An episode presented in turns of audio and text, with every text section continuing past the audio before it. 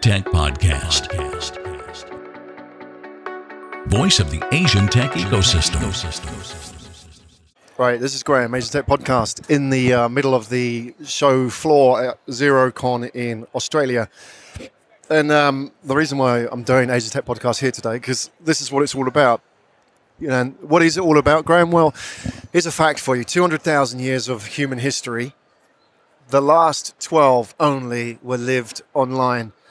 So if you were to just do the numbers on that, it's something like, and I'm going to ask some of these accountants, I'm sure they're pretty good with numbers. It's something like 0.01, so 0.01% of our existence has been online, and 99 point remainder has been offline, meaning that all of our meaning is found in the offline space you know, the human brain is geared towards offline analog interaction, and 12 years of online ain't going to rewire that. That's millions, I don't know, billions of years of evolution in that organism there. And as much as we talk about millennials this and millennials that, the reality is, is nothing can replace offline contact. And that's very much true in technology as it is in branding as it is in just human interactions in general. You know, there's a hormone in the brain. I believe it's called something like oxytocin.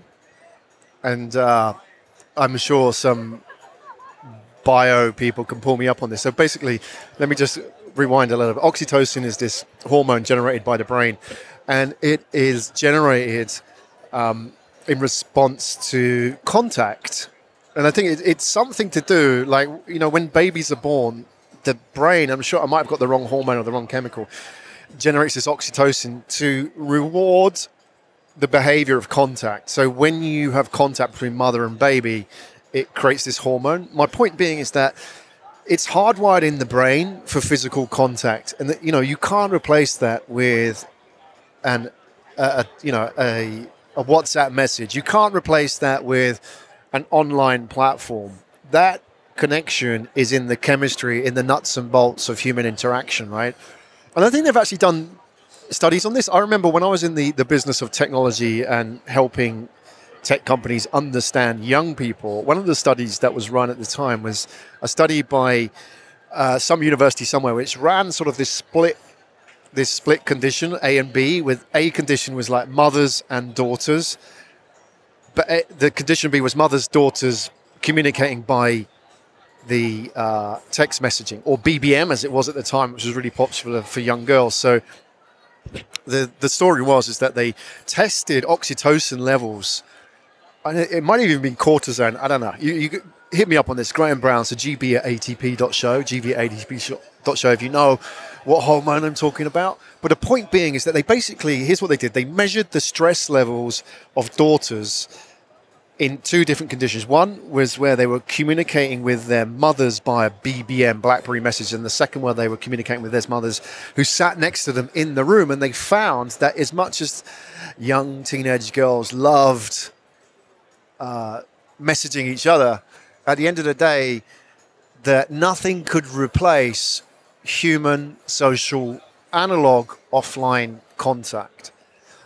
And if that works for young teenage girls, it's going to work for every generation because that's the hardest generation to please, right? And they're the most technologically forward thinking. So we are social by design, and a lot of that social meaning is generated in the offline space. Our brain is hardwired to the analog offline world. So, what does this mean for brands? And why are we here at Xero? Well, take a look at this data. I've talked about the 200,000 years of human history. Look at that in the context of Apple. Apple are one of the most successful tech brands of all time and one of the first trillion dollar brands. And when you think of Apple, you think of tech, you think of innovation, you think of Steve Jobs, ideas, and challenging the status quo with new technological frontiers. Yet really Apple weren't that innovative. A lot of what they pushed out there was done already, like the iPod was already out there, the iPad was already out there. The point being is that Apple weren't a tech company. let me explain. 63% of Apple's US employees actually worked in the Apple store. So, really, what that means is that Apple, if you look at it, Apple were a retail company. They were a retail company selling tech products. If you look at it purely by how their business was geared, and it was offline retail, there was nothing more offline than the store. You think of the experience that Apple creates when you walk into the store, you interact with the genius crew, who are you know those uh, that sort of well-trained um, advocates of Apple products who walk up to you and you think they're just kind of an Apple fan, but in reality they're actually working at the store. You know that is the Apple brand right there, offline, human contact. Whether it's grandma that walks in or some road warrior that walks in, that is how they experience the Apple brand, not online, not in the brand logo. It's there, offline, in that moment. And the point being is that anything that you do online really should augment rather than replace the offline. So that goes back to the 200,000 years of human history. If you're going to use technology, use technology to augment that offline experience. You cannot replace it. So Apple has the retail store. Xero here, which is a tech platform, accounting, business, beautiful business as they put it. They have XeroCon, which is 3,000 people gathered in this community for two or three days offline. It cannot happen online. Online can augment it, but it can never replace it. That's the experience of the Xero brand. And you would say that, well, yes, Xero are a tech company, but really they're an events company that has a tech product. In the same way, Apple is a retail company that sells phones and tablets, which then comes to what the point of today's Asia Tech podcast is and why we're here in the bars, the hustle and bustle of this tech event is that it's about people. And people are the brand. So let me explain. Let's say you get on an airline and you get onto the plane and this you've got onto the plane because this airline has spent millions on targeting potential customers and sending you to new destinations. You bought a ticket, as I saw advertised just the other day. AirAsia are flying to Fukuoka for 200 Sing dollars from Singapore, a new route. So that's advertising. I see it. I get on the plane. But if, if AirAsia, if that flight steward, the flight attendant, through one single interaction was to neg me out, the millions that they had spent on branding, on advertising, would be wiped out by one single negative human interaction. So the people very much are the brand. That experience of interaction with the people is more important than anything we can concoct in a brand strategy meeting. Experience is not a logo. Experience is how we as human beings interact with each other offline in the analog space because that is where meaning is made. A logo, an online platform can augment it, but the real experience is when you hold somebody's hand, you say hello, or you have a coffee or a beer with somebody and you talk. That will never go away. And even in the world of AI, as more and more we focus on process automation, more and more we focus on the heavy lifting of taking much of the business out of the human domain into the domain of bots and chatbots and you know like uh, you know, stuff like uh, even, even some of the tools that we use in our business like Zapier which are automation tools, the more and more companies get good at that, the more and more the premium is on the companies that also balance that with offline interaction, the real human stuff. So really, all of that rep- remote process automation, the process automation of you know the the sequences, the sales, the marketing, the customer service. The more that that happens, the more we also need to fo- you know focus on the, the real value creation, which is that offline human interaction. So if people are the brand, customer experience becomes the product. So the reason why I fly AirAsia and not Scoot, for example, is not the brand, not necessarily the funny marketing campaigns, but the experience that I have of that brand, and then sharing that with other people. That becomes the product itself, of which an airline seat is one part of it. So I think what's happening here and what we experience from coming to events like this is that accounting software is just one part of the bigger picture, and that bigger picture is the whole experience. Because at the end of the day, what separates these guys from the next guys? Nothing. The, nothing separates them at all technologically because all of that can be copied and will be copied. There was a time when Xero had the cloud and the competition were on CDs.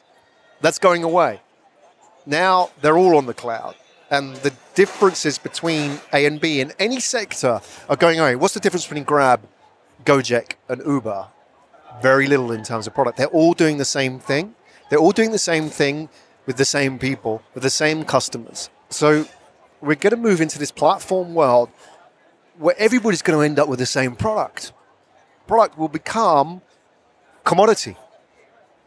And it's only the brands that realize that and realize that the only differentiating point, moat, barrier to entry between them and the next guy is not the, not their access to some technology because that's a marginal and a a transitionary transient, I suppose, technological advantage. That will go away because, I mean, look at, for example, what's happening in China.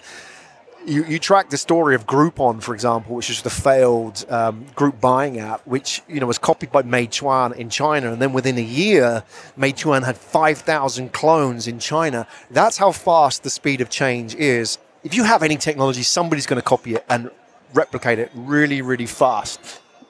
So the experience itself becomes the part you cannot replicate. I cannot replicate an experience, for example, if, if you meet Kevin, the regional MD for Asia for Xero, and you have a good experience of interacting with Kevin, then you cannot take that experience and clone it. But you can take the Xero platform and clone that, and it will be cloned but it's the human interaction which remains the barrier to entry. So, my point being is that in the world of digital transformation, as much as it's about digital, the part that digital really fits into is the heavy lifting, the automation, and enabling the the product to shine, which is the customer experience. So then the question is, is for these platforms, as we move from pipelines to platforms in the world of digital transformation, what is the strategy? The strategy then becomes about community. People are the brand, customer experience is the product, and community is the strategy. Community is how all of these brands will differentiate themselves from each other, building community. Because, like the Kevin example, the only way that I will be loyal to one brand is because of my interaction and my experience with those people. So it then becomes important for these brands to empower every single person within their organization as their marketing and experience for that brand, not this sort of monolithic pipeline approach to branding. Branding is dead. Brand experience is the new marketing. So, how do you do that in a, an organization of thousands? Rather than have one story, you have to have this story where everybody has the tools to project their version of that brand to their people. And everybody knows 150 people authentically. So let's break that down. How do you build a community strategy in the world of digital transformation? Well, we've discussed we are social by design. And the if you think about it, what is the one of the most severe penalties that you can impose upon somebody, a criminal, is to put them in jail. You remove them from society. But even then in jail, there's a society. You know, if you're a, a felon in jail, you you already have a community, and in many ways, that's actually a community better than some of the communities that they've left. And the worst punishment meted on a felon is actually solitary confinement, which is basically to remove the worst offenders from a community and put them on their own. And you probably think that solitary confinement is like, oh, that sounds pretty cool. I have a vacation in jail, I'll just get away from all the inmates. It's not like Amnesty International has said that solitary confinement is like one of the most brutal punishments of all time. I've studied solitary confinement in my well, my psychological, my previous life of psychology, and solitary confinement. As much as you think it's cool, and you think it's like a break, and it's a bit of like a R and R in a prison, it mentally, and they've actually shown this biologically, your brain actually breaks down your brain deteriorates and your neuropsychological functions fall apart because you don't have physical contact. So, the point being is that we crave human interaction, and therefore, the strategies of brands in the world of digital, as more and more companies go AI, more and more companies get lazy, less and less companies double down on human. Those that do, the rewards are the highest. How do you do that? This starts with your touch points. Where do you touch your community on a day to day basis? It may be an event, it may be some kind of educational seminar, but there is a physical touch point that you have. It could be a retail space with your community on a day to day basis. That is your front line. That is where the moment of truth happens, where people talk to you and give you direct feedback on what you're about. None of this focus group bullshit. None of this survey bullshit. It's real. People talk to you and they open up and offer insights. And the key then is how do you build a community strategy around that? You have to use your front line as your funnel. So for us, for example, as a podcasting media agency, our front line are events. So initially taking them online because they're easier to organize and then taking them offline. But that's our front line. That's where we touch people. That's where we get to find out about the community and they interact with us. You may have a store, you may have an event like Xerocon, whatever it may be, but double down on your front line and build a cyclical flywheel into that so that everything you do drives into that touch point and then drives out of it and keep that cycle going with podcasts and communication. Then the second part of your community strategy is go upstream. So real communities are not built in handbooks. Real communities are built by people caring about people. So my point being is that if you want to create great communities, start by hiring great people. So if you trace all of that back, if community becomes the strategy and customer experience the product, recruitment is your new advertising. Now let's just back up a little bit and understand that. Recruitment, so your selection of people, the way you select them, the way you onboard them, the way you gather partners, it's not just your employees, but also your channel partners, that becomes at the end of the day, downstream, the brand experience that people have of your brand. So the decisions you make in the recruitment process become the experiences that people have about your brand in time. So if you want to create an amazing brand, focus on recruitment. Don't focus on brand strategy or outsourcing it to some marketing agency. Focus your resources on getting the right people. Because if you get the right people on board, they'll figure it out. They'll work out a way to get things done, to interact with the right people. And if you empower those people, if you break down the walls that stops people being human, stops people acting according to their own instincts and their own, you know, north stars and compasses, then people will do the right thing. You don't need to tell somebody that if a customer's having a problem, you need to look at the rule book. You just say, How can I help? Let me fix this. I'll work it out for you. That starts with getting the right people on board day one. Day zero, no pun intended. Upstream. Your brand starts upstream. That's the key to building a successful brand and experience in the world of digital transformation. So the last part to this is mindset. Now we talked at the beginning about digital transformation and how in the world of digital that 99.9% of our meaning existed in the offline space and still will how biologically and neurologically we're geared around analog. How can you win in that space? It comes down to mindset because at the end of the day digital transformation is about people not about digital and the mindset here is the shift from pipeline to platform there's a lot of talk about platforms these days but what is that? I think you can only understand what a platform is when you understand what it was before, and that was a pipeline.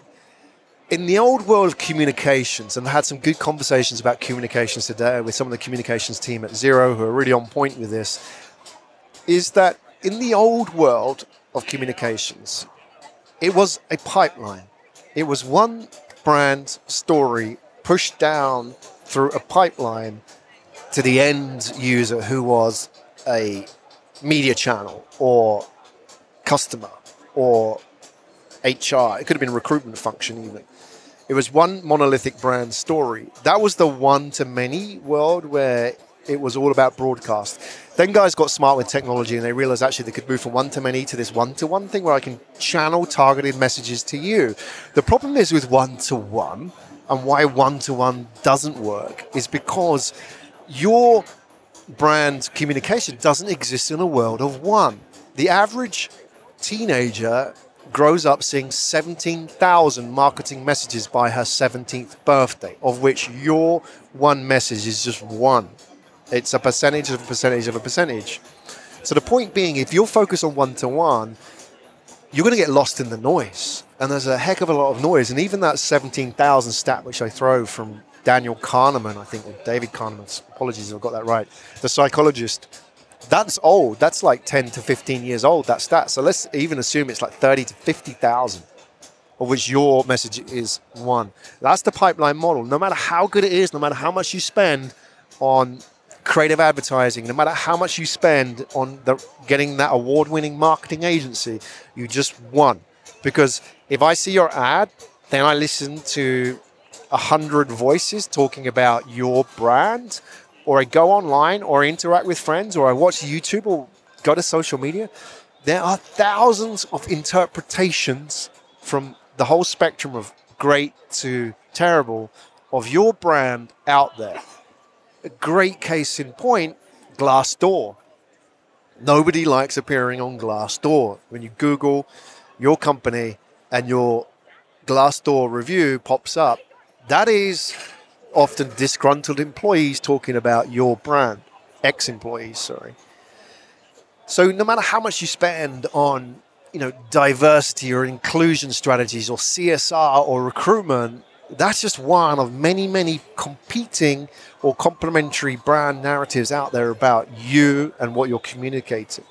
So one to one does not work because you cannot have this it's almost selfish this complete attention of your audience anymore. That world has gone. That world was a world where you had four channels on the tv that no longer exists. There's thousands of potential ways that i can gather information about you and your brand so we're moving from one to many we're, we're going through one to one, which is like the transition, and now we're moving to a world of many to many.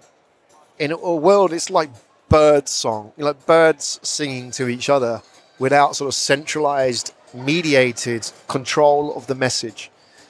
So, how do you then win in a world of many to many? Because the fear that brands have in this world is that if I give my people the tools to tell their story, it's going to be a complete disaster. Yet, again, it goes back to like, for example, if you wanted to train people to look after your customers, you don't need to train people to be human beings. What you need to do is break down the walls that prevent your people doing what they do naturally. If somebody sees somebody fall over in the street, you don't need a manual to go and help that auntie up off the floor. It's natural as a human being to go and help somebody say, Hey, you're right. How can I help? You don't need to be trained to do that. What stops you doing that are customer service training manuals or company policies or hierarchies where people look around and think, wait, maybe somebody else is going to step in and help this auntie off the floor, right? If it's just you, and psychologists have studied this and they, they, they've studied a phenomenon called de- disindividuation, something like that, which is basically like in a crowd or in a hierarchy, what happens is, is that people kind of defer to other people and think, oh, they're going to fix it, right? And there's, they've done studies on this. There's a study called the smoke in the room experiment, which basically they put people in a room and they, they put in um, somebody, they, they hired these students to take these sort of fake um, recruitment interviews. And they said they were going to have a, an interview. Uh, let me just back up.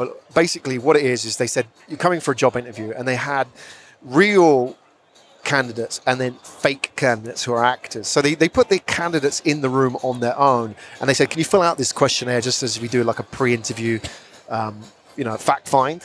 And they sat in the room and during this fact find, smoke sort of seeped in from under the the the uh, the door into the room and they timed it. How long would it be before that person realized something was wrong? And they said, "Hey, wait, wait, wait! There's smoke coming out. There's a fire." And then they compared that condition with the same, where they had people sitting in a room, but instead of having just the one person on their own, they sat with actors. So you'd have like, you know, the one candidate with like 10 actors sitting there. And the time it took that real candidate to act and say something was wrong was significantly longer because they all sort of deferred and looked around and said, hey, what are you doing? And maybe, you know, I don't want to be stupid. I don't want to be the one to stand up and say, something's wrong. So my point being, in an organization that empowers people, that deconstructs hierarchy, people know how to act properly. So to rewind that a little bit, if you're talking about telling brand stories, well, if you have an organization which is hierarchical, which has this handbook, which is this is our brand and this is the story you're going to tell, then you create barriers. Then you get the smoke in the room effect, the bystander effect. Whereas if you break that down and said, look, just be a good human, just be, you know, according to your own internal compass, what it takes to serve people well and tell a story. Here are some guidelines, here's on point. Then, if that's the case, people know how to tell a brand story, right? They know how to tell their story about their interactions with customers and keeping it on point with the meta messages of what the brand is and is about people do great interpretations of that. And if you allow your people to tell the brand story, that is how you win in the many to many age. Rather than, and what I've seen is this here is our brand story, now share it on social media. That's bullshit. What it should be is this is our guidelines for who we are and what we're about and what we stand for. Now, here's a megaphone. Now go and tell your story authentically in a human way to your people. And that is how you win in the many to many age. And that is how you create meaningful offline interaction. And again, if 200,000 years of human history is anything to go by, that ain't going to change overnight. If you want to win in the world of digital transformation, double down on the analog and focus on what it means to be human. Hi, this is Graham Brown. You've been listening to Asia Tech Podcast powered by Pitch Media. Now, Asia Tech Podcast is voice of the Asian tech ecosystem. We regularly bring you updates from leading storytellers in Asia. If you want to get more, go to our SoundCloud channel. That is available at atp.show slash SoundCloud atp.show slash SoundCloud. Follow the link. You'll find our SoundCloud channel. And if you're a podcast fanatic, go and subscribe to us and follow us on SoundCloud. We'd love to hear your feedback on our latest episodes.